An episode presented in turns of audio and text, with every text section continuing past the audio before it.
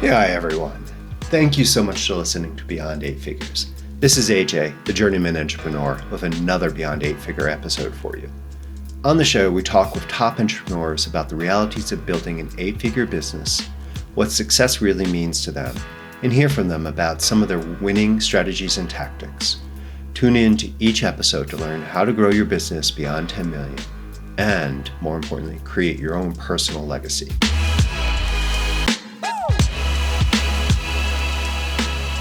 Yeah, everyone. Welcome back. You know, part of the fun of doing this show is we always talk with really cool entrepreneurs, but sometimes we get a chance to talk and learn from some entrepreneurs playing in the big leagues. Today's guest has built an amazing career and a group of companies all focused sort of in the mid, not mid level M&A and private equity, but right below that. But to many of us now looking at micro PE, micro acquisitions, acquisition entrepreneurship, more of where you would consider the search funds, that 10 million ish, give or take, as the co founder and now chairman of the board of Merger Labs, which is an agency specifically focused on digital marketing for search funds and other acquisition firms, which is really kind of pretty cool, private equity and such. Talk about a niche. And then as the CEO of CapTarget, which provides M&A research and deal originating services. And if you're in the space, you're on their mailing list because they go after everyone and their content is great. Plus, he has his own multi-family office that is just growing from strength to strength with Verde Holdings.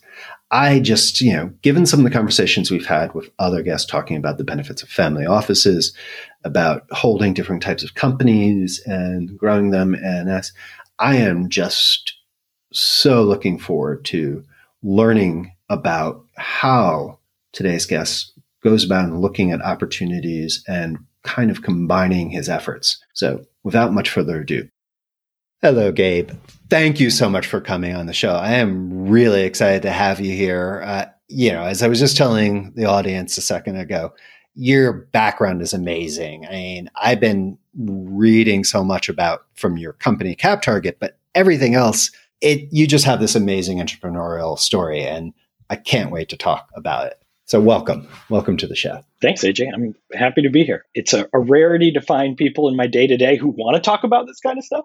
So I'm always excited to nerd out with a, a fellow experiencer. Sweet. We could we could do some hand gestures that the, I will probably be doing. I mean, I have this honorary Italian thing going on uh, with my hands, but no, I'm really excited to get into it because this is so much fun. What you've done, given you know everything that's going on, where do you see yourself as an entrepreneur? Where are you on your own entrepreneurial journey?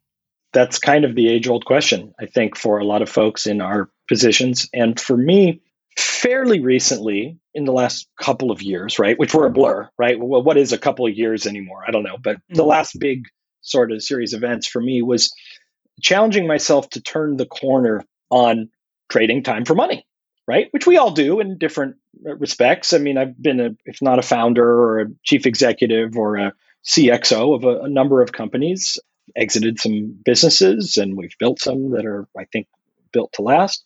But at some level, we're still kind of trading time for money, right? You show up at the office, you have your team meeting, you try to progress your agenda day by day, and, and we all do that thing. And uh, don't get me wrong, you can build yourself into a position where you can trade time for pretty generous sums of money, right? For what we do, which is a wonderful gift in and of itself and a great reward for that level of work and introspection and leadership, all that stuff that has to happen just to like take a thing from you know nothing to something.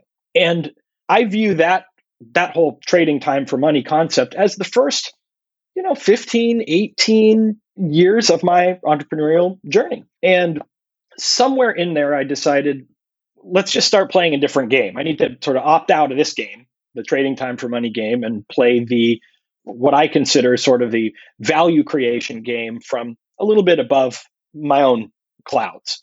So for me, that's really turned this corner into co running the family office that I'm a partner of.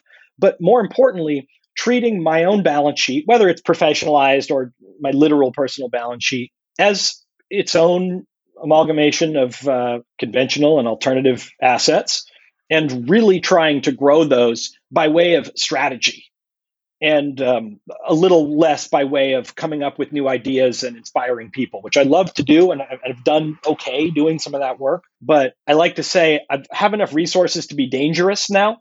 And I'd like to think that I'm doing myself a disservice not trying to be dangerous with it. You know, I've worked in, in our broader private equity and investment banking space for long enough to go um, out there in the world and see some really brilliant folks making huge sums of money and impacting businesses really positively frankly, I've seen some folks that are, I mean, they got to be, you know, as dumb as I am, doing some really big things too. Somewhere in there, the two kind of clicked. And I said, look, if there are people doing this with other people's money, and there's some sort of precedent set for what that track record looks like, uh, what that process looks like, can I do it with my own capital? And can I sort of become the proto manager of my own balance sheet? So, long answer to your short question really moving away from trading time for money and really getting into deploying capital through a professional lens um, with an entrepreneurial spirit behind it, but through a professional lens to really create some much more significant gains in wealth than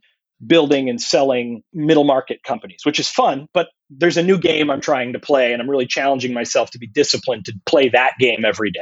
Now, and that is really interesting because at the most basic, I think so many of us entrepreneurs have difficulty even living beyond our own business. You know, it's so much the value I get is from growing X and selling X or you know some future event so we sacrifice we say one day and the reality is there's no guarantees and if you have it you should be investing so you know just from that core concept right there but i think many of us who are later in our journeys should kind of be thinking of that just listening because I've been, you know, looking at my own portfolio and saying, oh, yeah, it's nice. Maybe I should put some more thought into all these things. So I, that concept, I mean, without a doubt, it's, that is so important. I think what's even more interesting, you know, even going further into this, because you know you do have a family you know you've set up the family firm you have the structure you are looking that transition from wealth generation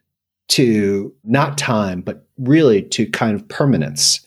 You know, you're looking at this concept of where it goes further, multi generational. Jokingly, ahead of the show, we were talking about acquisition and, and all that, the different things, but talking about family businesses, you also get a whole bunch of different concepts that everyone uses shorthand on it. But what was that transition for you where you really decided long term and I'm going to just say long term capital, yeah, multi generational. What was that? You were successful. You could have just really nice beaches with really nice cocktails. Instead, yeah, you're looking and you're actively spending your intellectual capital to go even further. What was that transition for you? Well, number one, I mean, I'm calling in from San Diego, so it may not be, uh, you know, southern Spain, but we have pretty nice beaches you know, maybe I've seen better, but these are my beaches. I've grown up in the water here and on these beaches, you know, my whole life. So I'm pretty connected to these beaches.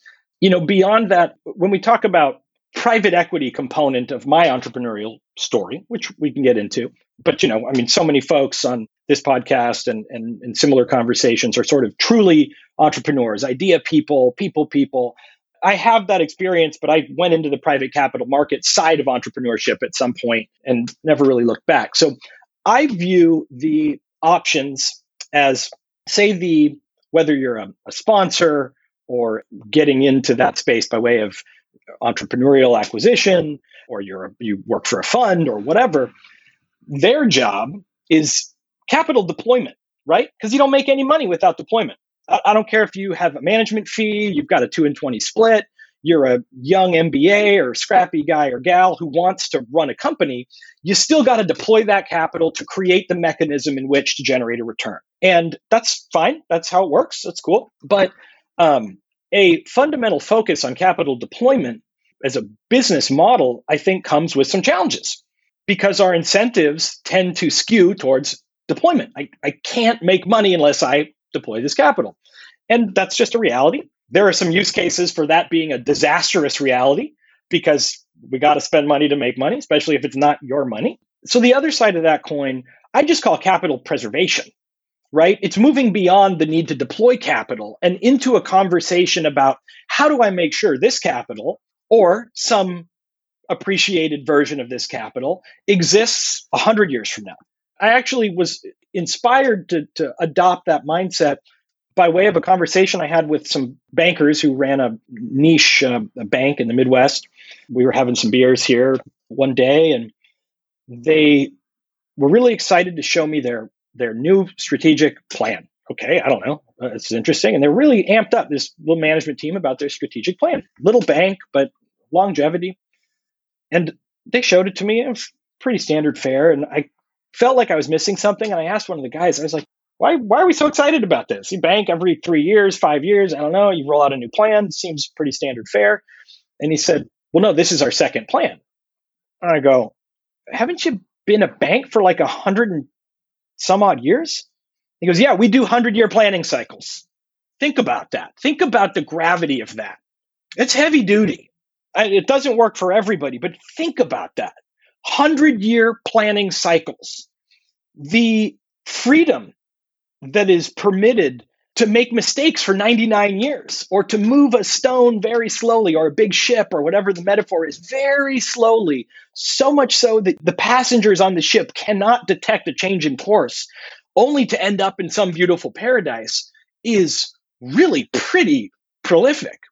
And I can't say who does or doesn't plan like that, but I had not been exposed to a professionalized team that had a charter to plan in 100 year chunks before. And we don't have a 100 year charter by, by any means, but it was a great example of what happens when we move beyond the immediate need to deploy capital to generate management fee, short term ROI, hit a five year IRR number, whatever the metric is, and instead move into what do we have to do to make sure this is all here and better?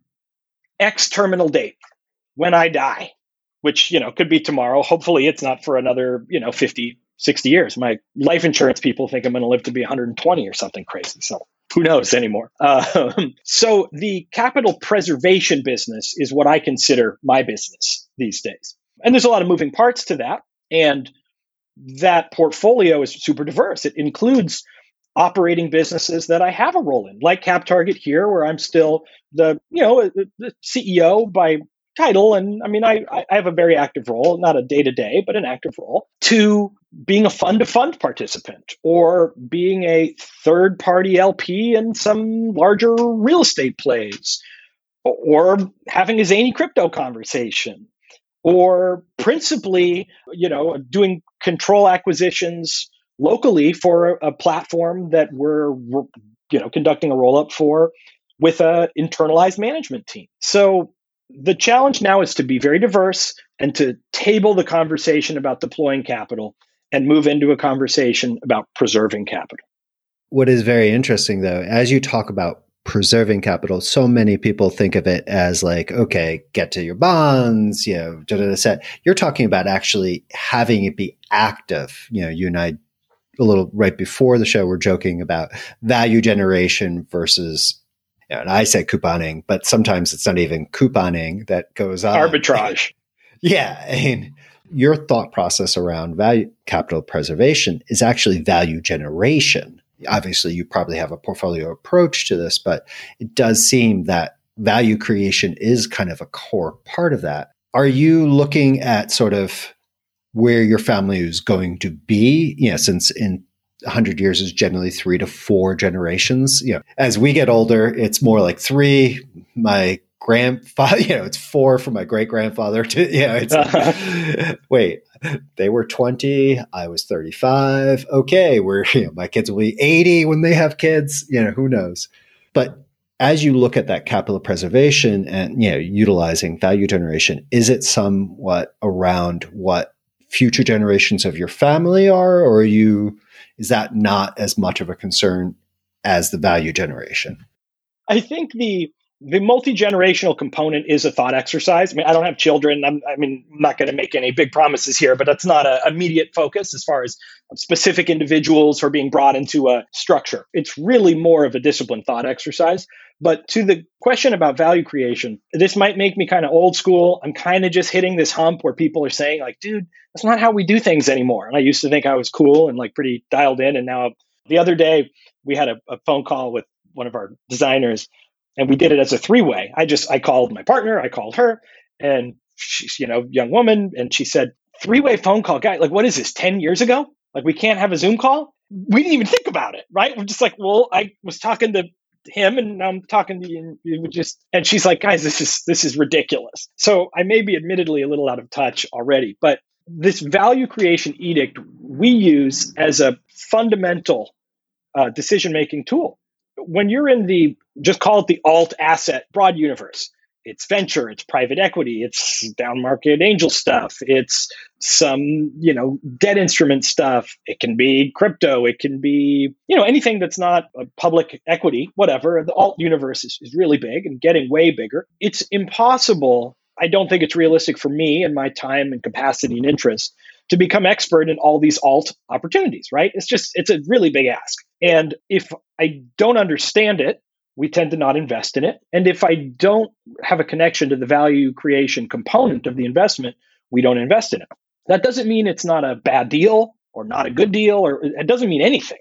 It just means we understand that there needs to be a framework in which we make decisions that we're all totally aligned around like any operating business. We at CapTarget we have one of those frameworks, uh, both at a personal level and at a company, you know, culture and trajectory level. But it allows us very quickly to look at this whole alt universe and just say, I don't care about that. Number one, or I'm not an expert. I tend to say I don't care as a funny thing internally. I'll just be like, I don't, I don't care about whatever. Or if there's not an apparent connection to real value creation, as a matter of principle, we don't do it. If there is an opportunity to arbitrage price inefficiencies of crypto between here and South Korean markets, whatever, which there was, by the way, about five years ago. We don't do it because who who cares? Again, yeah, you can make some money there, but I can argue you can make some money doing everything. You and I could go start a business selling popsicles, whatever. We could go, uh, you know, Gary Vee style and go to a garage, whatever. Like we can make money doing something. So we need to have a better framework for decision making beyond IRR targets and is this a prob- probability of success or failure, whatever. And so for us, it's do we care? Meaning, do we have some expert connection? Can we develop an expert connection to the end product service opportunity? And two, is the value creation component truly apparent? Don't get me wrong. I'm not making some like altruistic claim. We're not an impact investor. We're not only investing in green, and we honestly we don't have any of those kind of investments value doesn't need to be a pop culture phenomenon. It can it can be really literal stuff. Hey, this deal is going to put X more roofs over people's heads. This deal lowers the cost of doing this thing that all businesses do, and in turn creates you know an EBITDA opportunity for a whole sector. It can be as simple as that. And this may sound you know silly to some of your listeners. Hopefully, it resonates with some. But there are a lot of opportunities that that simple connection between what are you doing and, and where's the impact doesn't really exist. And I would argue now more than ever, because the alt investing world has become so diverse and so dynamic by way of digital everything, that more often than I could have ever imagined, even 10 years ago, you'll see a pitch deck and you'll read it and go, cool, this is probably going to make a bunch of money. But so what? Yeah. It's the puppy that can poop gold. It's like, that's great. Well, yeah, well, now you can't even use it as fertilizer because it's gold. That's great, but what's going on? I mean, it's funny because I know I'm having difficulty getting early into crypto and I kind of ignored it until a couple years ago and was like, oh, something has happened. And recently, just by having assets in decentralized finance stuff, and seeing how advanced some people are getting in here, there is that fear of missing out. There's all this stuff that trying to focus, and I'm hearing it from others, it's like, oh, well, you know what? I'm not going to go do X. I'm just going to go. And it's not spinning in a wheel because there's more to it than crypto than just saying it's a giant roulette. But it's in my head, I had a 20 year, like, okay, this is cool. And this is, there's a good use case. You know, my thoughts in 2012, you know, was this is a 32. Yeah, this is something, if a bunch of things happen to now I'm worried and using that focus that you know that intention that you utilize i think is something a lot of us can and it's not just crypto i mean i'm using it because that's today's bright shiny object but i think you know i'm definitely someone who has the squirrel condition using that framework there's this idea of getting real about answering the question what's the point and you can take that as broadly as you want to whether that's pondering you know why we're here, if here's even a place, or if we are we, or, or yeah, what, whatever. I mean, you can. None of that really matters because ultimately all that means is physics works or it doesn't work, and it, whether this is digital or analog, is just definitions. Don't worry about that part. But really, more the tangible why am I here today, tomorrow, yesterday? and this doesn't need to be a big philosophical debate, but it can really help focus the effort output and help mitigate some of that FOMO stuff, which you know, I try to keep my own ego in check, but I'll brag about one thing, and that's I got no FOMO. I don't care what you're doing. I got a sweet life. I don't I don't need more sweet life. I got a sweet life. And you know what? Before I had a sweet life, I still had a sweet life. I was broke, but I still was in love and had a car that started and lived in a beautiful place and and you know had a family that was alive, still is, you know. So I'm not worried about missing out on Bitcoin at 500k because whatever i don't know. I, I don't see the value today. I don't i don't have an expert connection to it. But that's seated again in this idea of what what's the point? What are we trying to do here at the firm level? What are we trying to do individually in a, in a fairly tangible way and answering that what's the point question allows us to move pretty quickly beyond fomo beyond second guessing investments beyond kicking around zany startup ideas you know my one of my business partners who i attribute shout out Paul Sadowitz, I attribute all of our good ideas to. I'm not an idea guy. Probably 98 of his ideas were totally terrible, but actually, uh, out of 100, let's say 95, but five were really good, right? And having a real anchored perspective on what am I trying to do personally? What are we as a team trying to do? Allows us really quickly to say, could we start a XYZ company and make money? Yeah, it's not the point right? That's not why we agreed to be here. That's not why fate, our interest, circumstance has put us here together because we've agreed our point is something else. And it allows us to shed a lot of the nonsense really quickly. And have we lost a huge amount of money or at least opportunity cost along the way?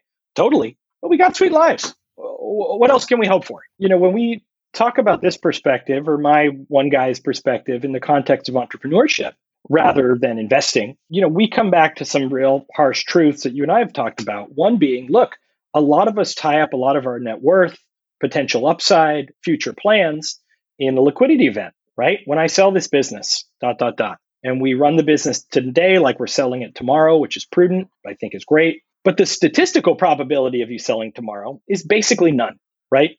Most businesses are total crap by the numbers. You know, I mean, we look at businesses all day long to acquire, 99 fail. We run a whole professionalized organization around sourcing opportunities at CapTarget for private equity funds, big corporate buyers, and we generate thousands, maybe tens of thousands of leads per year. And, you know, one in a hundred closes. So, just the high level data, pretty quickly, we can get to a place as entrepreneurs where we should be saying, look, if this thing sells, cool, awesome. Let's not plan on it selling. Unless you're hell bent on engineering a sale, and you and I have talked about, we both lived through selling our agencies and certain businesses, including agencies, you can kind of engineer either on the way up or on the way down because it's it's horse trading. It's people and contracts. It's, there's not a lot of IP, whatever. But we got to do better than just assuming we're going to get a bunch of money at some point in the future and then waiting for that day to come by just running a good business, whatever that looks like for every individual entrepreneur. So when I think about this idea of capital preservation, it's actually seated in the uncertainty of entrepreneurship, right? It's not some investor guy strategy. I'm, I don't claim to be any sort of sophisticated investor. It's pretty basic, pretty ghetto what we do. But it's based in the entrepreneurial cycle that I've lived through, you know, starting dozen businesses, selling three of them trying to sell one three or four times and we could never sell it. And really trying to embody this spirit that I can't count on tomorrow dollars, really, or future to be valued asset that has either no value or made up value today. As an aside, I always tell entrepreneurs on their balance sheet to put their business's, you know, enterprise value at zero because it's worth nothing until somebody pays you for it. So let's not pretend our balance sheet has this thing that's worth $30 million on it, but it's not worth $30 million because you don't have $30 million and nobody wants to pay you $30 million for it, right? So if we understand some of these basic dynamics of business acquisition and failure rates and integration failure rates and, and all that, pretty quickly, I think it forces us to adopt the perspective of capital preservation, right? What can I do today with the assets, the team, the IP, the liquidity, the penetration into a market, the customer list, whatever, to ensure that there's value here, not just tomorrow for our fictitious sale, but next year, five years from now, whatever. How do we build businesses that don't really ever die or have the mechanics to survive almost anything and still create value to the market and to stake and shareholders? So there's there's a connection here to entrepreneurship and some of the fallacies that pop culture entrepreneurship really preaches hard to us about tomorrow being our big win, right? Let's forget about that and, and let's get into, let's get real and let's build a strategy that protects all the hard work, people, blood, sweat, and tears we put into these things. Yeah, it is interesting, and I'll try to not not get us into too of a geeky digression, but I've been fascinated with some of the concepts coming up around DAOs that kind of extension of sort of the employee owned some of, and then like some of the German permanent companies that are basically stewarded by non-owners with a combination of the stakeholders and looking at what is possible with some of the DAOs, yes, there are ways to make money, but there's also this concept that you are trying to create something much longer. So I think there's some fascinating things happening what are you finding fascinating right now? I mean, you're touching on so much. You're looking, you're involved, you know, you're basically in the position where you're doing what you want to be doing. You have no FOMO, living your best life. My teenage daughter would give me the thing. It's like, yeah, yeah, yeah, yeah, living my best life. Yeah, all the, know, the TikToks and the reels. But like, what are you finding interesting right now as an entrepreneur looking out there? For me, and this is probably kind of a boring answer because it's sort of inside our walls answer, but it took me a really long time. And I think we had a lot of accidental success not prioritizing the value of people, really simply. And, you know, maybe it's like my third read of Good to Great in the last 15 years or whatever, or the luxury of being able to pay more for talent or wait till the right people are on the bus, whatever the metaphor is. But the thing I've become you know, almost like obsessed with in fairly recent history, particularly living through COVID, running all of our business remotely, making, you know, we acquired a platform company over summer. We've made three or four other, you know, significant investments during that period. And after, you know, being interested in new spaces and new strategies and new options that are presented to me as my, you know, my net worth grows a little bit or my experience uh, gets a little rounder. And at the end of the day, it keeps coming down to we need to be really, really interested in understanding, and cultivating, and sourcing great people. And with these great people, we can do anything, right? We can buy a company and turn it around. We can launch a new product. We can increase the LTV of our customer without having to change the business model beyond the business model changing to prioritize the right butts in the right seats and really finding great people. And I think a lot of times when we hear about great people, I think there's this subtext that great people are industry leaders, they're super senior. As an entrepreneur, I think there's this sort of wink wink, they're expensive, right? Great people. Yeah, you're going to have to poach the other guy from the billion dollar competitor and you have to pay him or her a bunch of money. And that's not what great people is about. I thought that's what great people was about. For most of my hiring has been in the last 10 years. It's not about that at all. It's about shared experience, shared values, and like day one alignment. That's what a great person to me is, is somebody who on day one says, "Yep, I think the same way about these these uh, you know uh, goals, but I might think a different way about how we solve them or how we achieve them."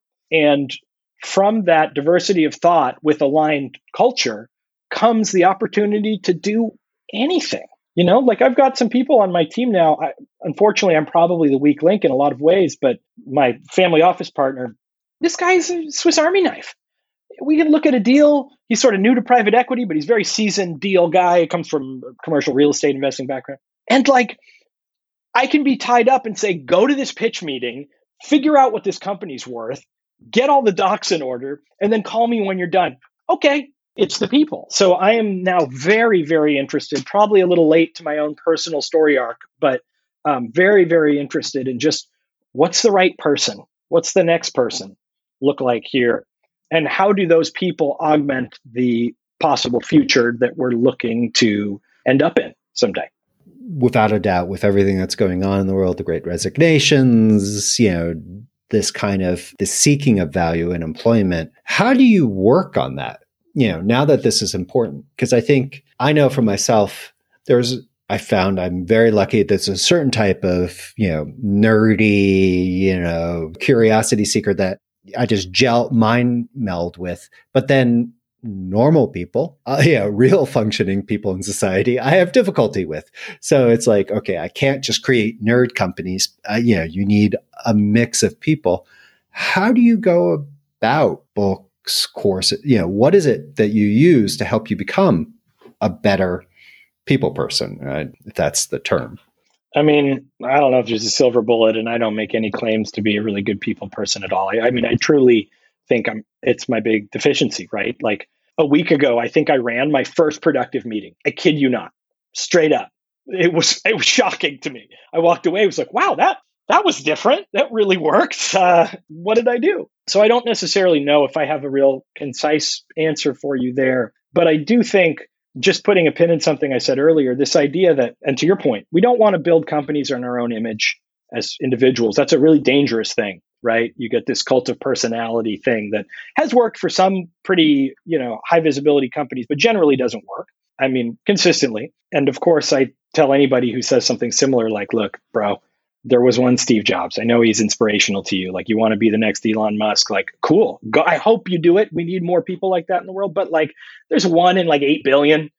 And so if, if we're playing with those odds, go play the lotto, and we can do some other stuff that have one in 150 million and similar upside, right? So what are we actually talking about? So we want to be wary about building that cult of personality. But I think this convergence of diversity of thought, diversity of perspective, which comes from being from different cultures, being from different places, and it's overlap with shared values. And I'm not talking about company values, which we're sort of all our companies are moving away from a little bit and into more of what we call a personal archetype, right? More of the stuff in here, not we buy into we like to treat customers well and we'll razzle dazzle people or we want to be the biggest whatever by Q4 of whenever. But really back to this idea we're trying to find people that have some core seated beliefs internally, regardless of their backgrounds, that align with with all of us. And we talk a lot about our CapTarget archetype or with the company we just bought, the Juniper archetype. And they're all different, but we think that personal archetype is the thing that really drives that gelling process. So I think that's important. But as far as how, as an individual, I work on that, you know, I, I, I think I've just assumed it's going to be a forever struggle. I think in this great resignation shout out Reddit backslash anti work subreddit, which is just people telling their bosses to go, you know, pound sand. It's awesome. It's just, it's just, you know, like text messages like, can you come in tomorrow? No, I have tomorrow off. It, it's awesome. It's just people quitting. I love it. Knock on wood, we haven't had any of that happen. And I don't believe it's because we pay people a bunch of money. I don't think, you know, I think we're pretty average employer by way of benefits, whatever. But with this you know, with all these people wanting what they view as fair, I view as fair, I think one of the things we don't talk enough about is this pursuit of personal autonomy, at least in America, right? I mean, you're in, in Europe now. I know it's a very different world, but if this last little bit of time has taught us anything, which is pretty wacky, it's that Americans like their autonomy, right? But table political autonomy, COVID stuff, whatever, because we don't need to get into it. But just as individuals, particularly at work, where we spend a lot of time of our life producing something. We need to come up with systems that both create environments that support autonomous workforce and culture that really encourages autonomous thinking, autonomous action. And we've tried to adopt strategies at all of our companies that really focus on it's okay to make mistakes. This is part of our culture. We want you to make mistakes. We don't want you to make the same mistake twice. That's our only expectation. Nobody will punish you for making mistakes because we value your autonomous, call it intra intrapreneurial journey in our organization much more highly than a certainty of positive outcome. And as long as that becomes a, an iterative process where we say you're an autonomous person, you're here because we know your brain makes good decisions. We also recognize that it won't always make good decisions, and that's okay. And we're going to learn from it together. That seems to have a little something to do with our high retention rate and our, I think, generally, you know, pretty happy team. I'm sure there's more to it. I'm kind of a rogue, unemployable guy, like many entrepreneurs you talk to. I value my autonomy to come and go. In the investment bank I left to start the company whose offices I'm sitting in now, I basically quit because they wanted me to check in and out when I left for meetings and, and went to the field. It's just like, bro, like, do you trust that I can do this deal or not? Like, if you don't, not a negative reflection of you or me. I just know I'm not a good fit and I'll leave. But if you do, why are we spending admin hours on me logging when I go to lunch with a client? That seems silly, you know, so I'm just not going to do this silly stuff. And I went back to school and did some other stuff with my time while starting CapTarget. But that carried with me a lot. You know, I have an innate desire for the ability to be autonomous. And I think every American in our workforce at some level does too. And if you don't, that's okay there are some jobs that that work well for that. Go join the military. Go do something where somebody tells you what to do all the time. But I think we're inching towards a world where you have to let these people be the people they are and teach them as they go. We have to move beyond management, right, of people and into true leadership and true learning, right? Training and leadership, not management. That's sort of where I think we're headed. I like that because I would say it's not just Americans. I mean, I hire people around the globe and yeah, that wanting to have that better workplace, to have the ability to improve and to grow is something, you know, that autonomy, you know, is something I'm seeing everywhere. And I'm surprised sometimes when I'm, you know, working with someone from Bulgaria and I'm like, wow, you know, I, you get kind of, now this is last, but a couple of years ago, everyone was like, "Oh yeah, it's so cookie. You, know, you get X, this country X. You hire from this, and you get X, Y, or Z."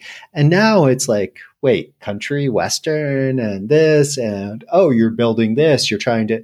That is one culture is becoming global, even as globalization, you know, from business and stuff has been happening, but culture and just that mindset. So, you know, seeing that American autonomy expanding. That is cool. I and I like that approach to sort of looking at sort of does it improve their ability to have a journey with obvious, you know, obviously your collection of companies attaining value from their own growth, from their journey.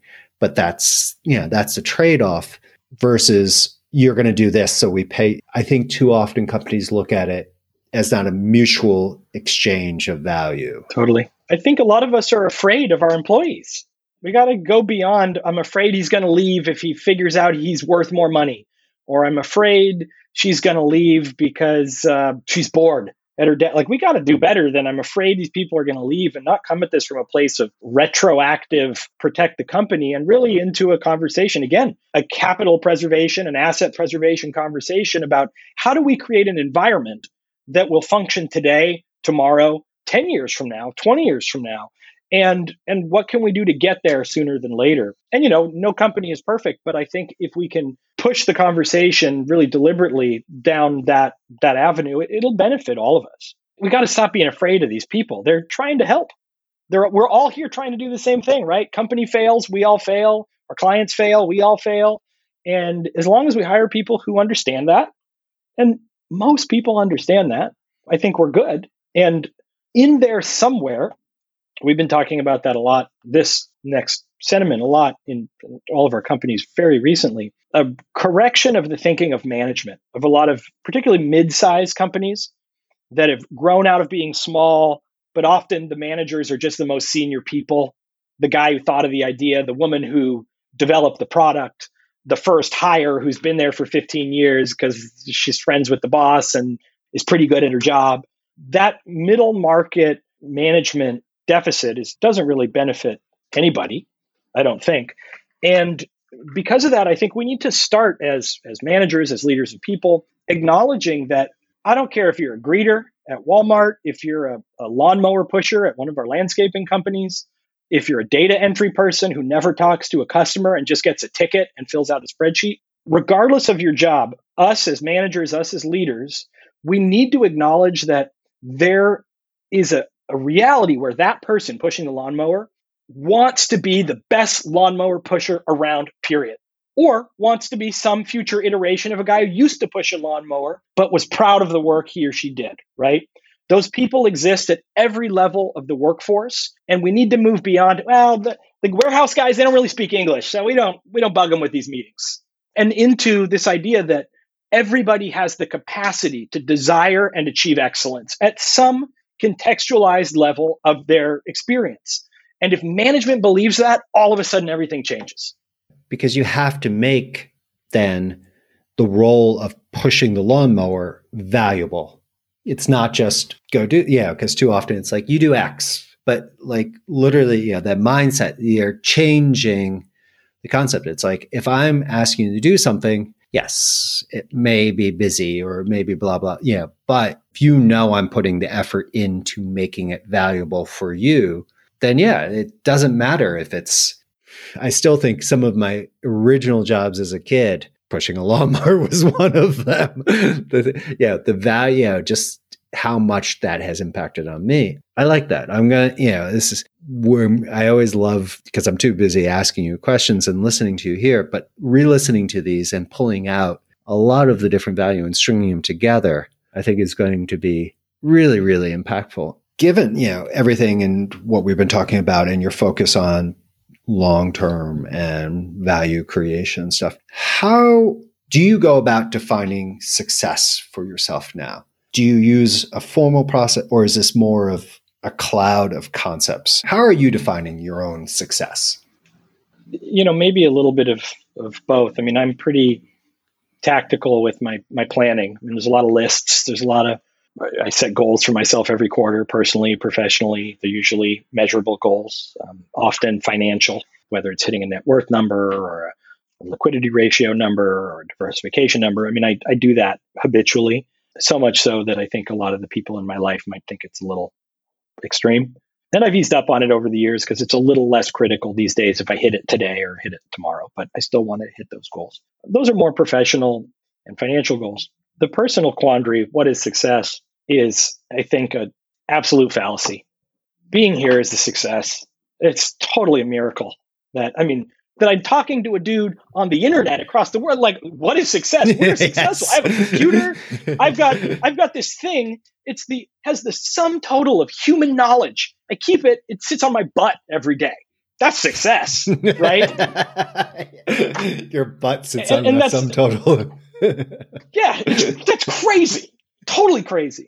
And that's not to minimize the challenges that human existence produces. And certainly we're in very great positions by way of resource access, security, freedom. I mean, some of the fundamental things that make it enjoyable to live, right? We have those and I want to recognize those. But I don't think you need to have all of that to be a success.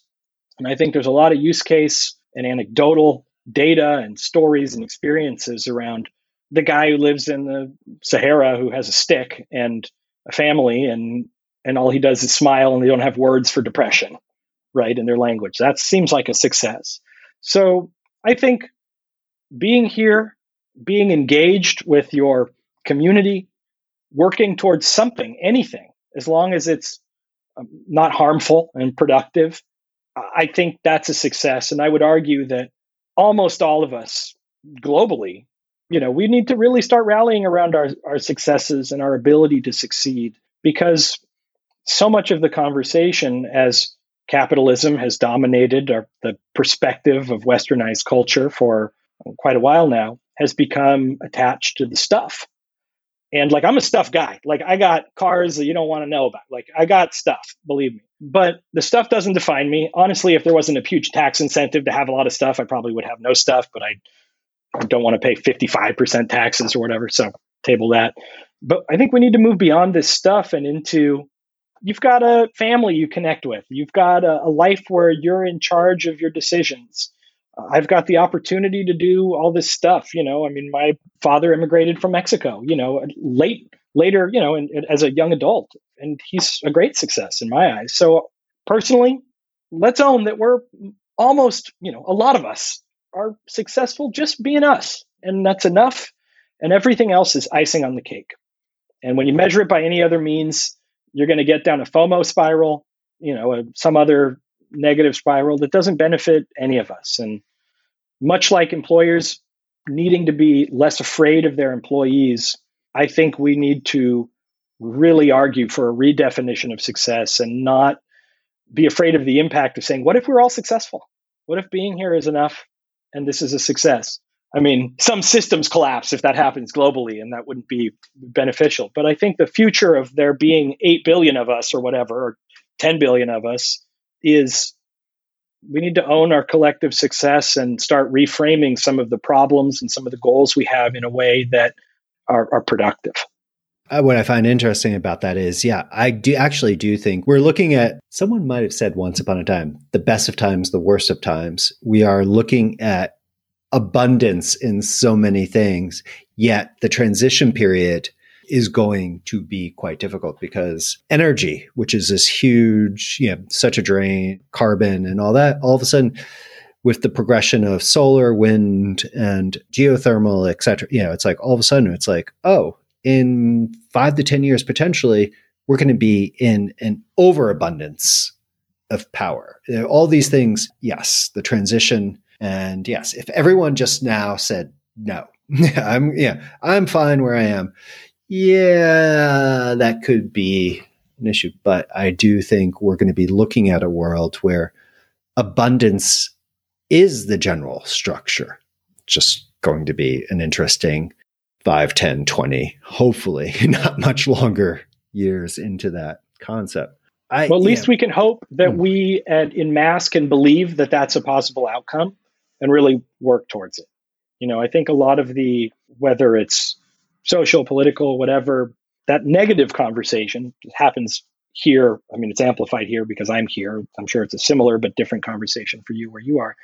I view that as the trapped animal in the corner. The people that are winning, the ideas that are winning, the trajectory that is best doesn't need to run around screaming at the top of its lungs, we're here and we're winning, right? Because it's the inevitability. So I think a lot of the stuff that we hear, whether it's COVID related, politics related, you know, macroeconomic related, um, there's certainly some big concerns, and that transition is going to be, I think, really painful. That that you're talking about. I think we're living through it now, and it's painful and scary in a lot of ways for a lot of people. But I think all that noise only exists because it's the screams of dying ideals, and hopefully we can transcend that into something that's better. And if we can't, we will have made the collective choice not to, and that'll be that. And nobody will ever hear this again. And that's okay. We had a good run. Let's hope it's a longer run. I really appreciate you coming here on the show. I mean, I've gained a lot of, and I know you don't personally write it, but from CapTarget, you know, newsletter and just your general conversations in some of the communities, I think, like I said, I found it in um, Search Funder besides going to look at CapTarget where can people you know engage with you? Where should they go? You know social media you know where would you suggest our audience goes? I'm not going to suggest they don't engage with me but i will say that i am a staunch anti-social media person. I don't i don't have any social footprint of any uh, real substance because i don't care what anybody's doing out there. If you know me call me stop by the house knock on the door whatever. But um, certainly you can find me uh, by name uh, at LinkedIn, which I do check periodically. I'm happy to connect with folks in a, a professional capacity. Otherwise, you know, our companies are not super associated with each other, but I do spend time at a leadership role here at CapTarget, a board position at Merger Labs, and my day to day at Verde, our holding company, which doesn't have a lot of public um, exposure. But hit me up on LinkedIn. You can find my email by Googling my name, which is a mixed blessing, but feel free to shoot me an email. And um, you know, I I love to connect with like minded folks, whether they're in the space, starting their journey, same place, whatever. We need each other to figure this all out. And I certainly haven't figured out what little I have um, in a vacuum. So we should all keep that conversation going. Oh, Gabe, you've been so kind with what you've shared today. I mean, this has been a lot. And like I s- mentioned earlier, I'm going to have to, you know, there's so much to unpack and so much to learn from we this. covered Thank some you ground, so much yeah. for your gener. Yeah. I mean, look, this is what's kind of fun. Sometimes this is like a quick little conversation. Other times it's like, wait, what does the entrepreneurial journey? So, Gabe, thank you so much. I really appreciate you coming on. Thank you, AJ. Awesome time.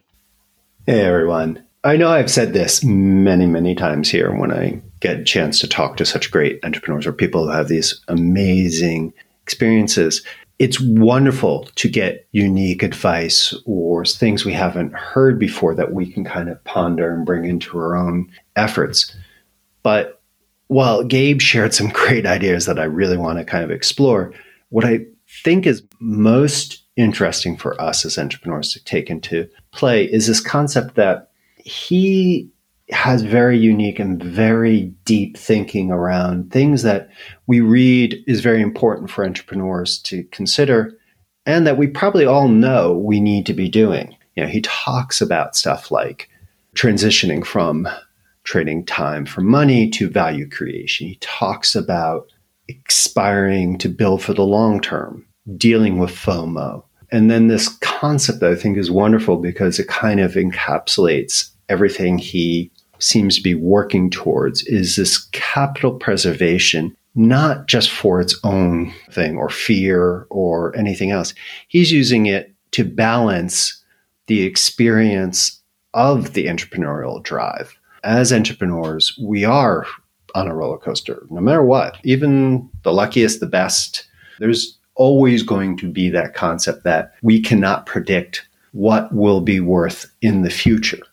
So, by utilizing capital preservation along his efforts, he's able to provide a better life that gives himself this ability to build his family business, reducing his FOMO, even though, as he says, you know, he, even before he had money, he had a good life, he had a car that started, he had family. Things that we should all look, but driving it. So, look, take from Gabe and consider like, how are you transitioning from that time to money to value creation? And I think also think about it on a daily basis. Yes, we're trying to be strategic in our ideas, but he's looking at the little things he can do to consistently build his practice of being able to be a better long-term thinker you know moving into this concept of building things for the long term so as you move from time to money to value creation. What are these things we're doing? Why are we doing this?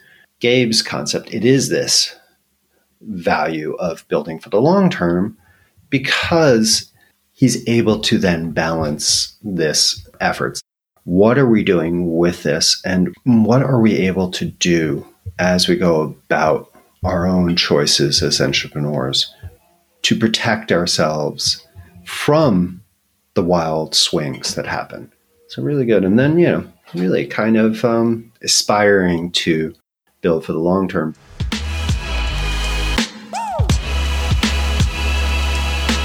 This episode of Beyond Eight Figures is over, but your journey as an entrepreneur continues. So, if we can help you with anything, please just let us know. And if you like this episode, please share it with someone who might learn from it. Until next time, keep growing and find the joy in your journey. This is AJ, and I'll be talking to you soon. Bye bye.